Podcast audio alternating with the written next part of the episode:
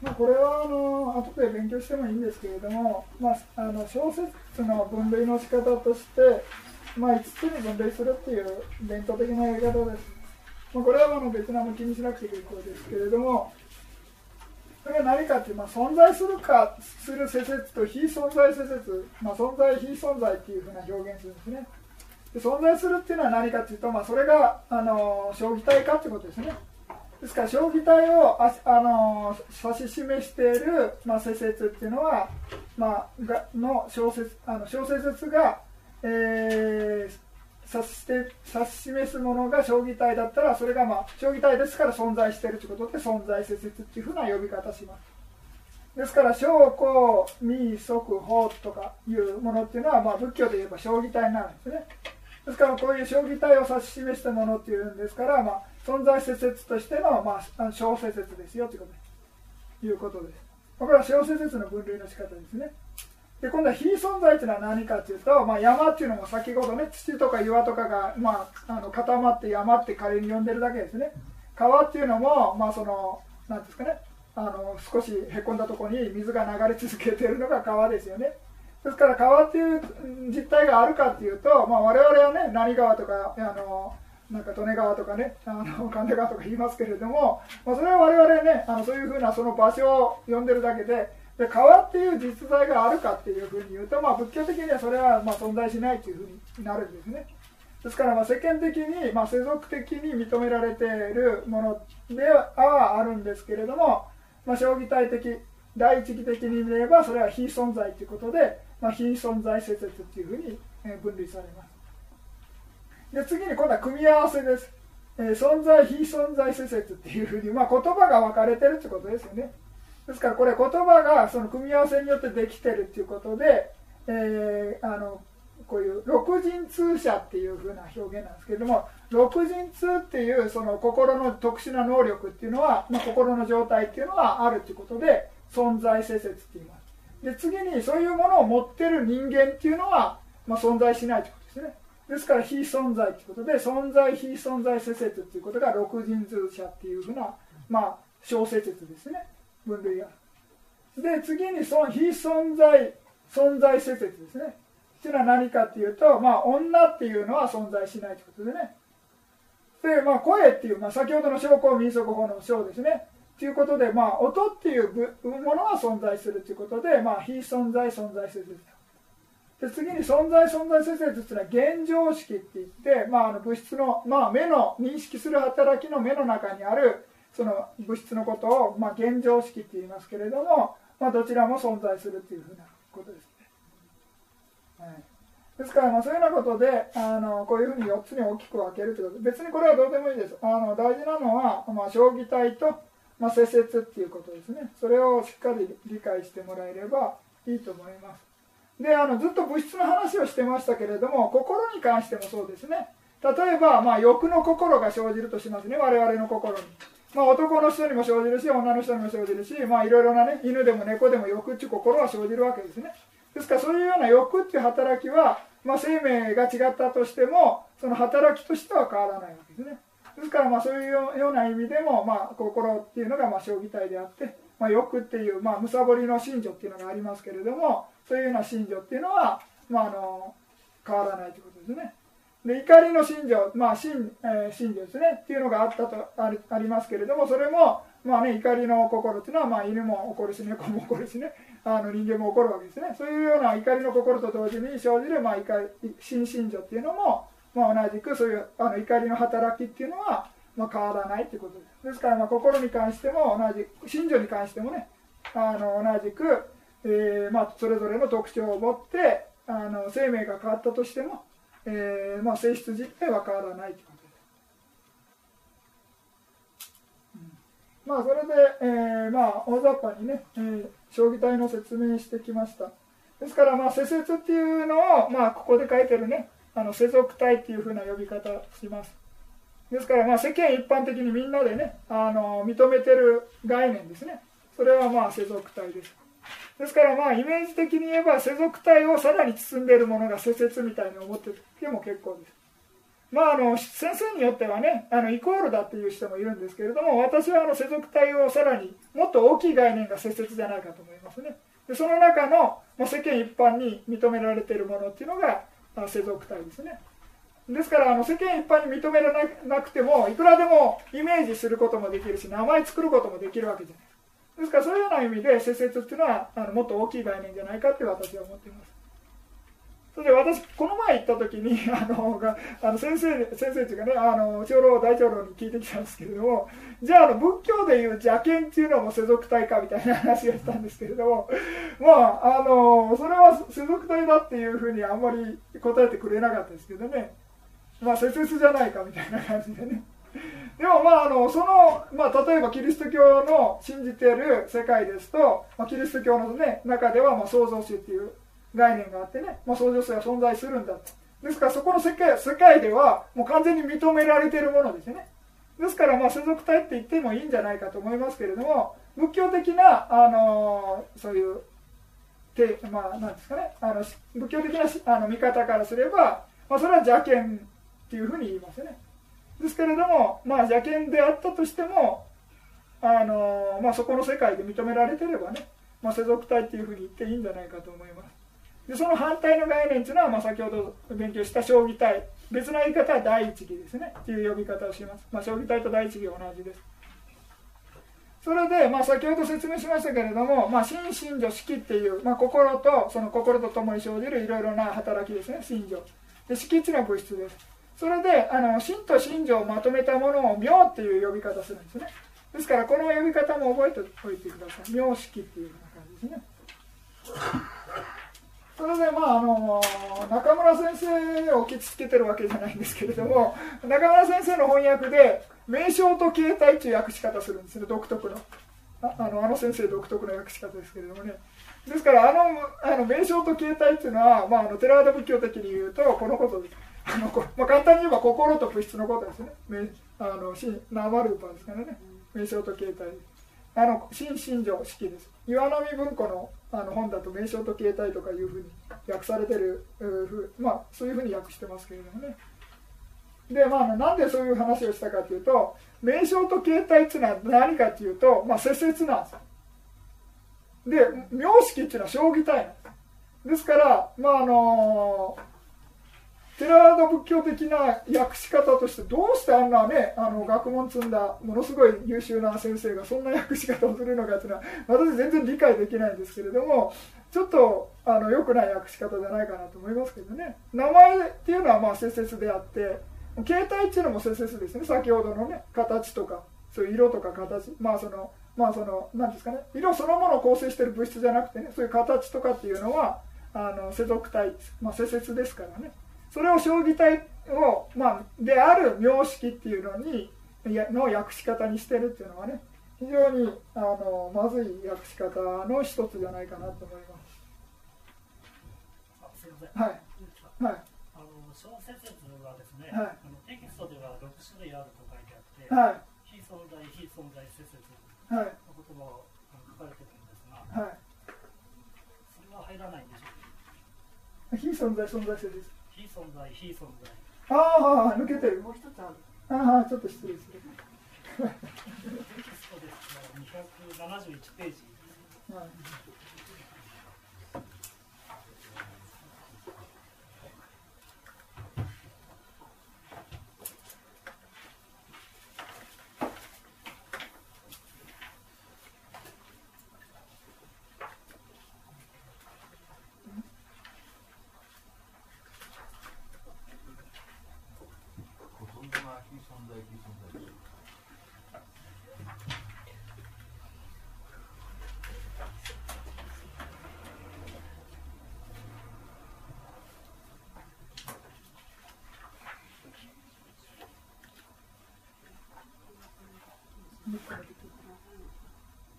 王子とかいうやつですか、はい、ああはいはいこれ見えますかね？これ抜けてたのが王子っていう王っていうのとあの子っていうのが 組み合わされて王子ですよね。で王っていうのもまあ非存在だしその子っていうのも王子の字ですよね。っていうのも非存在。で非存在非存在性ですね。それが抜けてますよね。はい。原式存在存在ですね。原式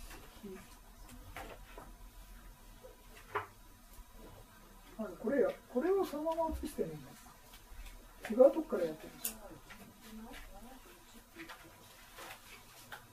下の方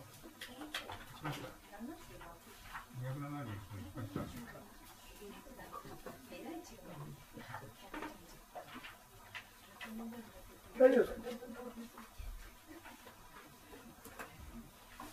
か？まあまあ、あの、あまり気にしなくて結構ですそれで、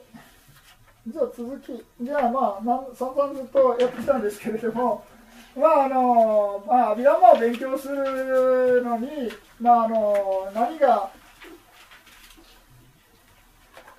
何のためになるかみたいな話で、まああのまあ、教義の、まあ、基礎っていうんですかねあの仏教の基礎を勉強しっかり勉強する必要があるわけですね。ですからあの皆さんがまあいろいろなねあのところでいろいろな説法とか本を読んであの来ててまあね長い人によるでもずっと長く勉強してる人がいらっしゃるかもしれませんけれどもその一本基礎が通ってないとまとまりつかないですね。あのいろいろな話聞いて読んでああいい本読んでよかったみたいな感じで 終わってまた次の本読んであのあよかったみたいな感じでずっとずっと読み続けるんだけれども全体的なあの基礎がないとあの全体的なお互いの関係とかねあの文脈によっての意味合いとかそういうものが理解できないとものすごく勘違いする可能性があるんです。ですから、まあ、阿弥陀マンをしっかり勉強することによってその仏教の基礎っていうのをまあ、しっかり理解してもらえればそのいろいろなねあの教えっていうんですかと本とか読んだりとかね説法を聞いた時でも、まあ、理解がもっとさらにあの深まるんじゃないかと思います。ですからあのまあ阿弥陀はね別に勉強しなくていいんじゃないかとか思う方いらっしゃいますけれどもまあ寺田仏教をね勉強する上での、まあ、教なんかまあ基礎教科書みたいなもんですからまあこれはあのできればしっかりとねあの勉強した方があもう確実にあの理解が深まると思います。まあ、あの中にはねあの何年も勉強してる人と、まあ、あのこのこの前ちょっと話したんですけどね、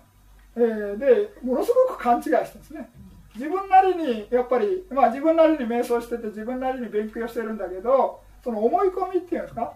ものすごく勝手に思い込んでもうテラワダ仏教じゃ絶対ありえないような解釈を平気でしてる人とかいるんですよね。ですからそれは何かというと、まあ、あのそれ基礎がないからなんですね。ですからその都度その都度で本とか読んで理解してるんだけれどもそのその都度その都度本を自分なりに理解してるからその自分なりの理解の仕方が間違ってる。んですあの、まあ、そういう伝統的な解釈の仕方からね。でその間違ってるのに対して、まあ、自分は正しいとか思ってるからまあ、いくら説明してもねあのなかなかあの納得できない人がいますね。ですから、まあ、そうじゃなくてねあの伝統的にどういうふうに解釈するかっていうのをしっかり理解した上で、まあ、さらにねあ自分はこの解釈っていうのはあまり納得できないなっていうんだったら分かります。そうじゃなくて何も知らないで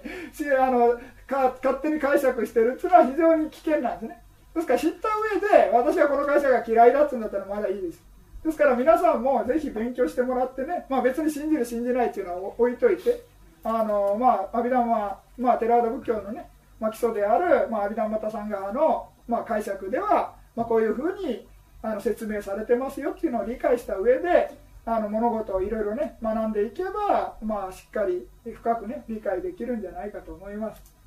ですから、まあ、あの散々ね、今まであの生まれ変わりの話とか天国の話とかね、そういう話出てきましたけれども、まあ、中にはね、当然そんなもん信じられないと思う人いらいらっしゃるかもしれませんけれども、まあ、一応、まあ、ある、あないとかねあ、そういうのを言ったところで水かけ論なんで、まあ、あのそういうのはしょうがないんで、あの別にねあの、信じない人は信じないなりに、まあ、瞑想実践してもらってね、まあ、よりよく、まあ、心の成長とかね、まあ、あの心の、まあ、心をきれいにしてねあの言ってもらえれば、まあ、当然あの信じてなくても、まあ、あのいい人生を送れると思います。しかし、まあ、あの仏教的に言うとまああのなんていうかねその現代的な科学的な思考であるそういう唯物論みたいな感じね。死んだら終わりだっていうあの概念っていうのは仏教的に言うと邪見って言って断見っていうんですよね。ですから、まあ、あの現代的なに言えばね科学的って言ってすごい崇められてますけれども、まあ、仏教的に言うと、まあ、あの非常にあの貶としめ、まあ、あの貶しめられたねあそういう間違った概念だみたいな感じですね。まあまあそれは置いといて、まあ、どちらにしてもあのまあ、瞑想実践とかね、まあ、誤解を守ってもらって、まあ、瞑想実践してもらえれば、まあ、それでいいんじゃないかと、まあ、とりあえずはね、えー、いいんじゃないかと思います。それで、えー、っとそのもう一つ説明でその、えー、まあその柄っていうのが塊っていうんですかね、まあ、集まったものみたいな感じでそれをまあいろいろ分析したり識別したりすることによって、まあ、あの知恵を育てるですかね。物事の真理を見るっていうふうなことのに役立つっていうことなんでね。で我々はまあその何ですかね。生まれてからまあ今までの間、まあ、私っていうのがねあのあってそれがまあ変わらないね自分がいるみたいな感じに感じてるわけですよね。ですからそういうようなものっていうものを、まあ、仏教を勉強して阿弥陀を勉強することによって、まあ、心っていうのは瞬間瞬間生じて召してっていう心の流れがありますよと。ですから心が瞬間瞬間生じていく流れっていうのを、まあ、仮に私と呼んだりあなたと呼んだりしてるわけですよね。ですからそういうようなことをしっかり理解することによってその私っていうそういうまあね私の魂とかねそういう真我とかそういうものはないんだ瞬間瞬間心っていうのは生じては召していくただの、まあ、流れの連続ですよっていうのを理解するするっていうのはまあ阿弥陀の知識があればねえー、まあ、あの勉強しただけで分かるみたいな感じですね、まあ、瞑想してねさらにね自分の心が変化していくのを気づけばまあさらにいいと思いますけれども、まあ、そういうようなことでまあ、あのロナロ、まあ、第4章ですね。を勉強するとそういう心の流れの説明っていうのがあるということですね。次にまあその心っていう、まあ、あの私っていう心、まあ、私っていうものがあるっていうふうに言ってるだけですけども私の心っていうのは、まあ、あの一つあるわけじゃなくて、まあ、心っていうのが生じては召してっていうのはまあ何度も言ってますけれどもその心自体もその一つじゃなくて、まあ、信女というものと同時に生じてるわけですね。ですからそういうものが集まってるものであるものを私はっていうふうに呼んでるわけです。ですからそういうようなことで、まあ、心と心情を一つずつ勉強していくことによって、まあ、その一つ一つの中にどこにも真我っていうものはないわけですね。それがまあただ単に、まあ、その状況によって心と心情っていうのが、まあな、いろいろな組み合わせによって生じては召していくっていうのを、まあ、しっかり理解すればそういうようなそういうかまあ、なんですかね集合してるそういう塊みたいなものをそのな取り除くことができるみたいな。バラバラに認識することができる。それでまああの日本的な発想ですとそのよく仏教の教えの中でね分別しちゃダメだみたいな話で出てくる、まあ、聞いたことあるかもしれませんけれども、えー、仏教テラワード仏教では分別しろっていうんですね。分別っていうかもう徹底的に分析あのしなさいみたいな感じなんですね。テラワード仏教では。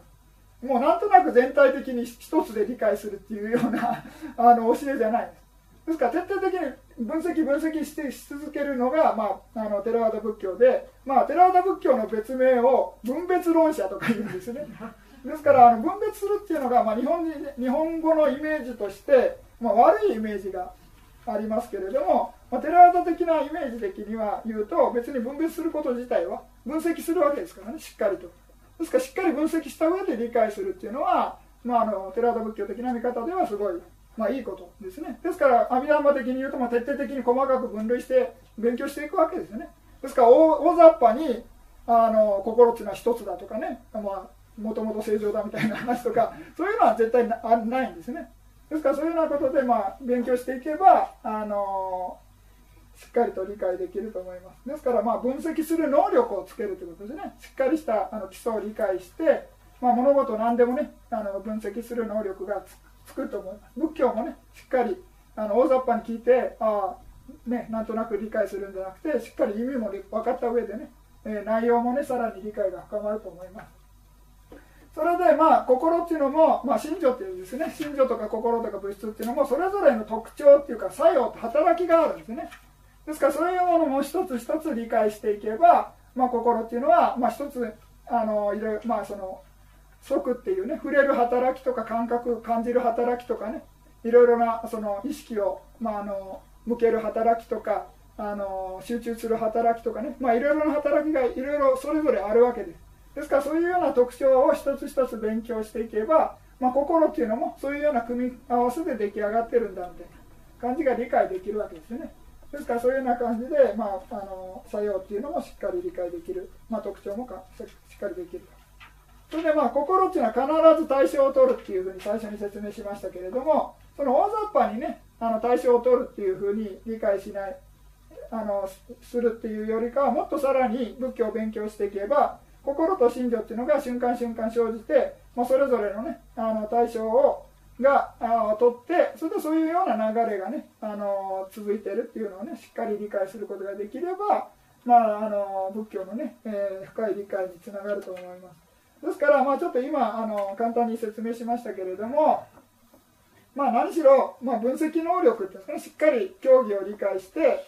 分析能力を高めるみたいな感じですねですからまあいろいろ論理的にあの理解する力がつくと思いますなんとなくねあの理解するんじゃなくて徹底的にねあのしっかり、えー、考えた上でねあの物事っていうか、まあ、仏教を理解する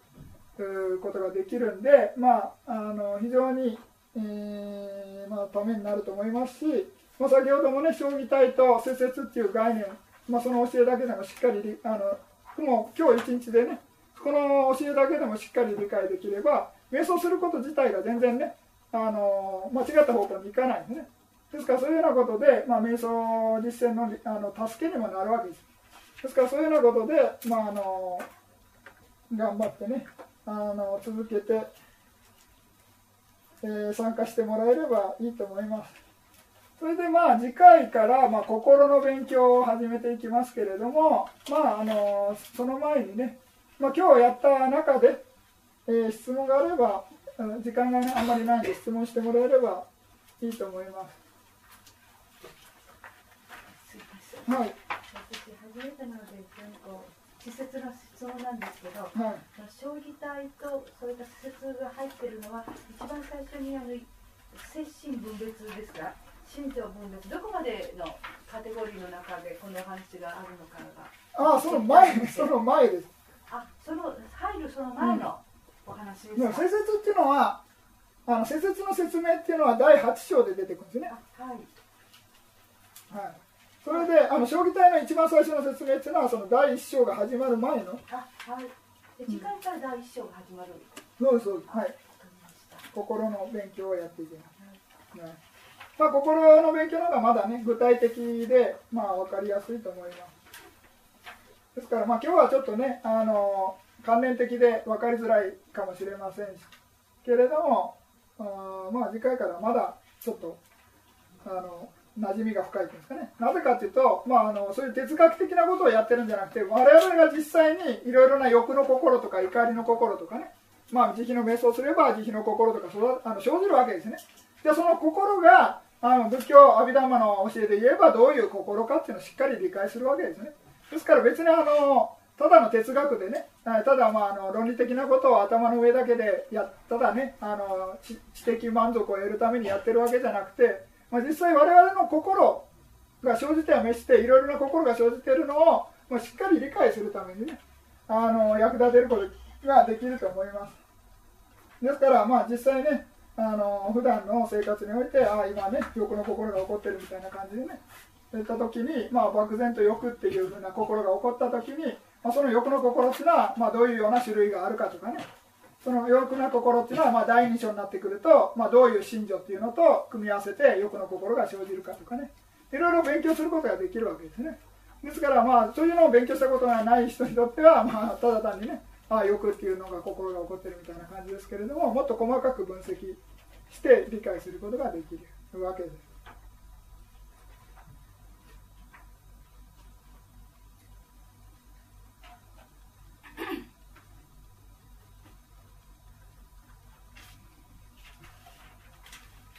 何かありますか？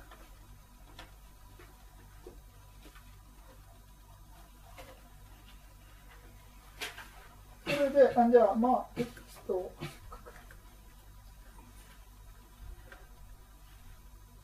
ちょっと場所によっては見れない。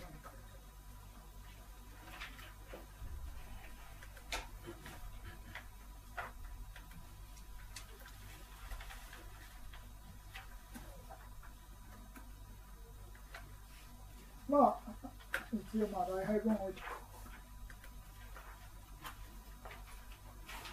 この第一義の説明っていうのは、まあ、テキストではねあの最初のページの2枚 ,2 枚のページになるんですけれども、まあ、20ページですけれども、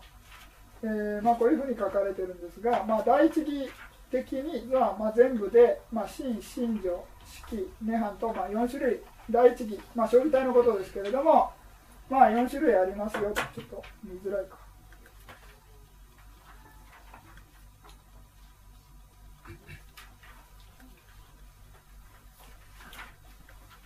20ページですね。まあ、4種類ありますよと、まあ、最初勉強した通りですね。真、真女、式、涅槃というのは4種類あると。で、まあ、4つの第一義っていうのは、まあ、目次に示すみたいな感じで書いてます。で、まあ、パラマッタとかね、まあ、第一義っていうふうなことの説明ですね。ですから、まあ、ここで言えば、まあ、心にそう、まあ、信条、心とは、まあ、諸縁を知る本質って書いてますけれども、心の定義を書いてますね。心とは諸縁を知る対知る本質っていうのが、まあ、諸縁っていうのは、まあ、心の対象のことを諸縁って言います。で、信条っていうのは心に相応して、まあ、相応っていうのは一緒に生じるってことですね。共に生じると。えー、心に相応して生じる本質。うん、まあ、四季っていうのは、まあ、暑さ寒さですね、まあえー、そういうもの温度とかね周りの環境によって変化する本質みたいなですから、まあ、本質っていう表現っていうのが出てくるんですけれどもそういうふうなあの働きじゃなくてそういうふうなもあの本質があるっていうふうなことを言いたいからわざわざ本質っていうのを入れてるんです。あのまあその法っていうふうな感じで入れてもいいんですけどね。まあ法、まあ、仏教でいう法ですよね。っていうような言葉を使ってもいいんですけれども、まあ、本質みたいなことで書いてある。涅槃とは、まあ、苦の、えー、弱滅とか絶滅という本質というふうなことで、まあ、その将棋体っていうのをなぜわざわざ本質本質って言ってるかっていうと、まあ、将棋体そのものっていうのは、まあ、そういう本質があって実在しますよというのを言いたいからですね。で先ほど言った通り、まあ、欲っていうのは、まあ、例えば欲の説明が出てますけど、まあ、欲っていうのはこれ信者のことです。えー、老婆っていうのは、まあ、欲求する、えー、性質を有するがっていうふうな説明ですね、まあ、人とか天とか梵天なども、まあ、あのそういうような生命の、ね、次元が変わったとしても欲っていう働き自体は変わらないということですね。そういう特質自体は変わらないと。ですから犬のトンと人間のトンも同じですよね、まあ、欲求するという性質は同じなので、まあ、本質が変わらないということです。ですからまあ欲っていう信条自体も消滅してるわけですよね。ですからそういう意味では変化してますけれどもそのもともとの性質は変わらないですよということで人間であろうが梵天であろうが天であろうが、ね、犬でも猫でも変わりませんということですね、えー、そういう意味で、まあ、第一義将棋体ということです。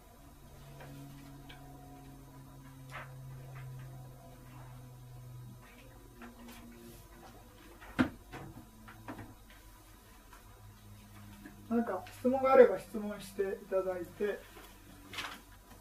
それで、まああの、フェイスブックとか、私、始めたばっかりで全然わからないですけれども、あの、あの一応検索するとき、高さら西沢かなんかで出てくると思います。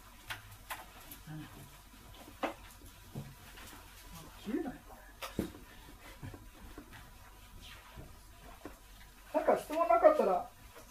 あの、終わってもいいんですけど。ちょっとあの手抜きと言われたら嫌なんで。じゃあ次回のちょっと簡単な心っていうのがまああの将棋体の説明の数説明してなかったんであの大雑把に心っていうのは89種類あるっていうわけですね。89種類。で死人者っていうのが52種類ですね、まあ、まあ前前回勉強した人はもう完全に分かってるで式っていうのは、まあ、28種類。涅槃っていうのは一つですね。ですから、まあ、あのこの数だけでも895228みたいなのを、まあ、数を覚えてもらえればねいいと思いますけれども、まあ、別に覚えなくてもこれから勉強していくんで、まあ、この数ぐらい絶対覚えます。他の数覚えないといけないから。あのあの自然と覚えてると思います。で心をこれから次回から勉強するんですけれどもまああの信条とかまあとりあえずあんまり気にしなくて結構です。それで心っていうのを大きく分けて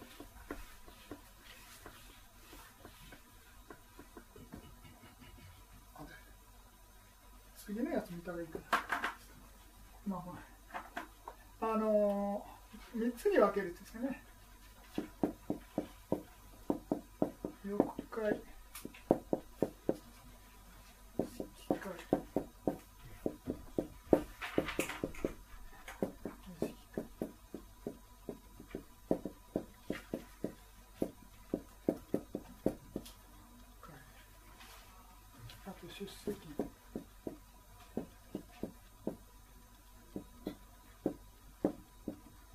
まあ大きく4つに分けることができるんですね。89の心。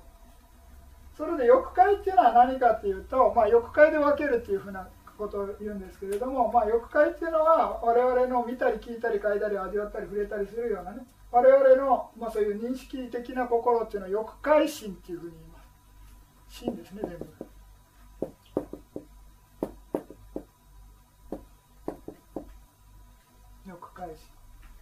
でまあこの欲界心っていうのは幅広いんですね。皆さん。それでまああのよく勘違いする人いるんですけれどもお釈迦様でも欲界心っていうのが生じてるんです。お釈迦様悟ってからもう欲界心生じないと思ってるからずっと出世検心生じてる人も思うかもしれませんけれどもまあこれ阿弥陀マ勉強した人だと当たり前なんですけど勉強してない人にとってはえお釈迦様って欲界心生じるんです。これ欲って書いてるでしょ？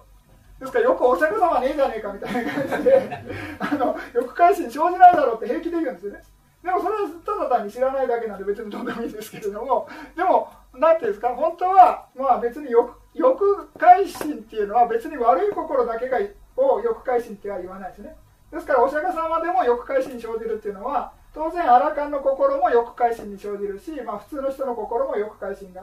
含まれるということです。ですから、まあ、我々の世界ですね、まあ、あの地獄とかガキとか畜生とか人間とかあとは欲界の天っていう世界が6種類ありますけれども、まあ、全部で11種類の世界があると言われてますけれどもその11種類の世界の中で、まあ、よく生じるような心ですね。ですからいろいろな感覚器官によって刺激を受けてそれでまあそういうようなような心っていうのはまあ欲界心っていうふうに言われてます。ですから、まあ、あのお釈迦様、まあ、良い心も当然あるし、まあ、お釈迦様のねあのアラカンたちの,、まあその結写真っていうね、えー、心っていうのも欲界心の中に含まれます。それ54種類っていうかね種類まあ次回やりますからいいですけど。で色界心っていうのは何かっていうとあ失礼して欲界心っていうのは、まあ、当然あの悟るギリギリ前の心まで欲界心です。ですから悪い心も欲界心ですし例えば皆さんが慈悲の瞑想しても欲界心です。それでヴィパッサナ瞑想して悟るギリギリ瞬間まで欲界心ですから。でお釈迦様が悟った後のお釈迦様の普通の意識状態の心も欲界心です。ですからもう欲界心っていうのはまあ幅広いっていうのを理解してください。ですからもう何でもかんでも欲ってついてるから悪い心だろうっていうのは勘違いですね、はい、それだけ理解してください。次に今度は色界心です。色界心っていうのは、まあ、単純にこれ色って書いてるから先ほどの物質みたいな感じに イメージ受けやすいんですけれどもそうじゃなくてこれ禅情の心ですね、まあ、色界禅情の、まあ、心っていうふうに理解してもらえればいいんですけど、まあ、禅情が、まあ、第4段階とか第5段階、まあ、阿弥陀までは第5段階まで言うんですけれども、えー、第1禅から第5禅までね、えー、言います、まあ、初禅から5禅までですけれどもその心っていうのが、まあ、色界心です。ですからこれ禅情の心です。禅情の心ですから、まあ、当然禅情に至るまで欲界心が生じてきてやっと禅情に入場できたら色界心になるですからあ今禅情に入ってるなって思ったらこれ欲界心に戻ってってこと。で すあいい禅情だったっていうふうに思ったら欲界心ですから、まあ、たまにあの分かんない人っていうのは、まあ、よ禅情の心に入っててまあいろいろなんか私禅情に入ってるんだけれども音が聞こえてびっくりするんだけどとか言う人いるんですけれどもそれはもしは、まあ、あの多めに見といて本当に前兆が入ってに入ってるとその人に、まあ、あの多めに見てあげたとしても、まあ、音が聞こえた瞬間よく返しんで前兆から出てるってことですよね。で、まあ、あの経典の中に出てるのが、まあ、お釈迦様が木の下で前兆に入ってる時に、まあ、500台のあの正体が前通るんですね。それで全然あの音とか気づかないぐらいの集中力っていうことで、まあ、前情色改善とかとかね無色改善前情に入ったらあの聞こえるわけないですよね。もし聞こえたらそれは欲改心ですね、まあ、そういうような心の流れのレベルが全然違うということですね。それであのたまになんかそういう聞こえて目があのその前場から出たっていう表現もあることはあるんです。あの経典の中にでもその経典の中の説明を、まあ、阿弥陀魔的に言うと、まあ、先ほどと同じように、まあ、聞こえて出たっていうのはあの本当に聞こえて出ただったら欲返しになりますよね。じゃなくてそのちょうど聞こえる瞬間の前に前場から出たみたいな感じで解釈するです。からわざわざ聞こえることによって前場から出たんじゃなくて聞こえる瞬間のちょっと前にちょうどその前場の入ってる期間が切れてそれで普通の翼回心の意識に戻って音が聞こえたみたいでそのちょうどタイミングが良かったからそういう聞こえて出たみたいな感じの表現をしているっていうふうに解釈するんですねですから、まあ、あの何が言いたいかというと、まあ、この色回心の中の前場に入ってる間っていうのは、まあ、当然ね音とかそういうものも聞こえませんし、まあ、普通のね我々があの考えるような、まあ、その思考とかっていうのをね、まあ、そういうような普通の、ね、考え事っていうのは生じないということですね。まあ、これ前情の心、まあ、15種類あると言われてますね。でさらに高いレベルの心っていうのは無色改心です。これ12種類です。まあ、前情のレベルが高いわけですね。これ4段階あります。で、12種類。で、これ、色界のあの前情の心に達することができたら、今度は梵天界に生まれ変わることができるんですね。で次に今度は無色界の前情に達することができたら無色界という梵天界に生まれることができるその無色界というのは何かというと物質がない無色ですから物質が色というものがない世界ということで無色界ですから無色界の梵天というのは物質がない世界ですねで色界の梵天というのは、まあ、我々があの認識するような物質っていうのはあのありませんけれどももっと精妙なねえー、物質はあることはあるんですね。まあ、展開でさえも我々見ることができないわけですね。ですから展開も物質がありますし、さらに高いレベルの色界の梵天も物質があります。まあ、しかし、まあ、無色界になってくると物質がない世界で心だけがあの消滅している世界というのがまあ無色界です。で、この出世検診というのは、まあ、悟りの心ですね。8種類。8種類だけです。それでまあこれは先ほど言った通り、まあ、将棋体である涅槃を対象として生じる心っていうのが、まあ、出世検診ですねですからまあ合計すると、えー、まあ89ですよね。ですよね。89ふうになるということですね。ですからまあそういうようなことで、まあ、次回からこの欲改心の勉強を一つ一つ勉強していって、まあ、あの89の心を勉強していく。ですからまあ欲改心っていうのは、まああのまあ、幅広いっていうことだけでもね理解してもらえればいいです。ですからヴィパサナ瞑想自体もねあの欲改心でやるっていうのもしっかり理解してください。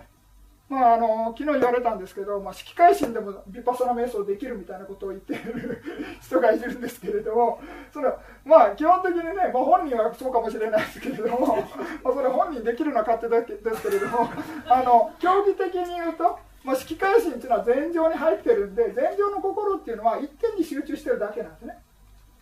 ですからそのヴィパスナ瞑想っていうのは皆さんやってる通り物事の心とか物質がまあ生じて滅するのを観察するわけですよね。ですから一点に集中してたら観察なんかできない。ただ単に一瞬にあの一点に集中しててただ単にものすごいレベ高いレベルで集中してるっていうのが色界心ですからレベル的には高いんですけれどもあのだからといってヴィパッサナ瞑想できるというわけじゃない。ですからヴィパサナ瞑想できるのはもうあくまでも欲界前進っていうんですかね、えー、です。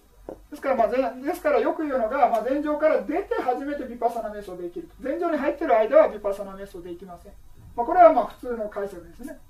まあ、しかしね、まあ、自分の体験から言ってできますよと言われたら、ああそうですか、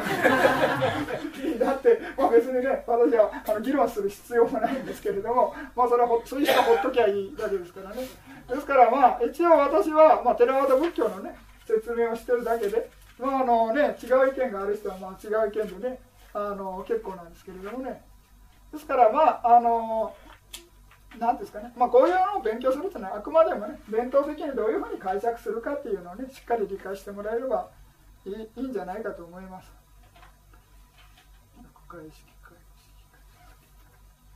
ですからまあよくね、まあ、先ほども言いましたけれども悟ったからって言ってずっと悟りのこの出世検診がずっと生じてるわけじゃありませんよっていうもうそれも理解してくださいね。ですから悟った人が、まあね、あの瞑想しようかなとか思って瞑想してそのもう一度その出世検診を生じさせることはできます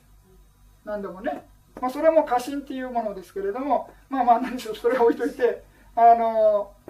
なんですか出世検診をまあ生じさせたら、まあ、当然欲改心じゃないわけですね。ですからまあ普通の心っていうのは、まあ、悟った人であろうが、まあ、お釈迦様であろうが、まあ、分類すれば欲改心出世検診じゃないと。ですからまあその悟った人のと普通の人の違いっていうのはその悪い心をあの根本的に取り除いてるんですね。自分のレベルに応じて。それが違う。で普通の人の、まあ、悟ってない人の違いっていうのは、まあ、普通あの、まあ、あの頑張ってね良い心が生じるように努力してたりとか瞑想してたら、まあ、あまり悪い心は生じませんけれどもそのチャンスがあれば潜在的にその煩悩があるっていうふうに言われてる。睡眠煩悩と言われるもの。ですね、まあ、眠ってる煩悩です。ですからあのその眠ってる煩悩っていうのはまだ現れてませんよね。現れたら本当の煩悩になるんですけれども現れてないから睡眠眠ってるっていうわけです。ですからその眠ってる現れてない煩悩を取り除くのにはこの出世検診で取り除くしかないですね、まあ、道の心ですけれども道という心によって取り除くことしかできないと。じゃああの普段の我々の例えばあの誤解を守ろうっていうのは何かっていうと具体的にあの戒律違反をするような悪い心、まあ、実際の行動ですよね。そういうのを取り除くために、まあ、犯罪煩悩とか言いますけれどもそういうようなものを取り除くには誤解を守るっていうふうな戒律を守るってことですね。であの実際に、まあ、その誤解を破ることはないんだけれども心の中でねそういう欲が起こる場合ありますよね、まあ、瞑想中でもそうですし、まあ、普段の心でもそうですね。ですからそういうような欲が起こったりとか悪い心をコントロールするには瞑想するしかないんですね。慈悲の瞑想したりヴィパサナ瞑想することによって普段起こるような悪い心を取り除くことができる。しかしそういうような瞑想っていうのはあの潜在している随眠煩悩はどうすることもできないんですね。実際に現れた時にその現れた心をあのコントロールするとか現れないように努力するってことですね。もう現れないように努力するっていうのは良い心が生じ続けてたら自動的に悪い心は生じないわけ。ですからそういうような意味であの今意識できるような心っていうのは瞑想実践にによってコントロールできるんですけれども随眠煩悩ですね。潜在してる煩悩っていうのはもう潜在してるんですからどうしようもないわけですね。ですからそういうようなどうしようもないような煩悩は結局はこの悟りの心以外どうすることもできないっていうのを理解あの覚えておいてください。ですからまあ我々努力できるのは今正直ね戒律をしっかり守ることによって具体的にあの体とか言葉によってね、えー、悪語をなさないということですね。でいろいろ、まあ、心理的にね具体的にはあの行動は起こさないですけれどもまあいろいろなね悪い心怒りとか欲とか生じてたら、まあ、その心っていうのは、まあ、瞑想によって取り除くことができるということですね。ですからまあその表面に上がってきてないようなその眠ってるような煩悩っていうのは、まあ、悟りの心でしか取り除くことはできない感じですね。それでまあヴィパサナ瞑想と禅定の取り除く違いっていうのは何かっていうとヴィパサナ瞑想とかあの慈悲の瞑想をやってる間っていうのはそのその良い心が生じている瞬間瞬間の良い心によってその場所を良い心が占めてるわけですね。心の場所っていうか、まあ、場所って言ったら変ですけれども 場所あのそういうようなことでその瞬間瞬間取り除いているっていうことで、えー、あのいう働きによって、まあ、悪い心を取り除いてるみたいな感じですね。でこの禅情の心っていうのはもっと長いスパンですね例えば1時間禅情に入ればその1時間の間完璧に悪い心を取り除くことができるわけですね。で例えばもしかしたら、ね、1日とか2日とかもっと長く禅場に入れる人にとってはその長い間悪い心を完全にあの取り除くことができるわけです。ですからそういうような意味でその悪い心を取り除くやり方がちょっと微妙に違うということですね。欲界の場合ですと欲界心の場合ですと瞬間瞬間の心のね良い心のがあのそのなんですかね生じてることによって悪い心が生じないと。でこれは禅情の心が長い間生じてることによって長い間悪い心が生じないとで出世権の心っていうのは根本的に目を取り除くことによってもう二度と生じないとですからそういうようなことで、まあ、あの4つのねあの心の分類を、まあ、次回からあのやっていきたいと思います。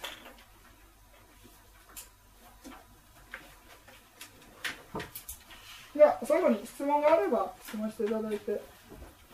あはいあの鼻水っていうのは、はい、くどくどくを継ぐ時と継ぐ前にするっていうのでじゃあ終わった後からでは効果がないっていうことですか？あの終わったそのセとかした後でいえ、まあ、功徳は両方ありますよ。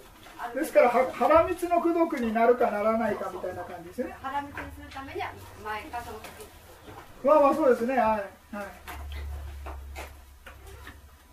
じゃあ、あのー、時間ですので、ちょっと終わりにしたいと思います。で、エコーのも皆さんで、えー、やりたいと思います。で、まあ、あの、阿弥陀マを勉強した功徳をエコーしますということで、えー、唱えていきたいと思います。では、あの、ご一緒に。エコーの仏法僧の参謀に我々消えし、海外の阿弥陀マを勉強した功徳を神々、先祖、祖父母、両親、親族、恩師をはじめとし、一切の道としている者に抵抗いたします。この孤独によって、すべての道としている者が幸福に暮らされますように、そして豊かが得られますように。さあ、さあ、さあ。お疲れ様です。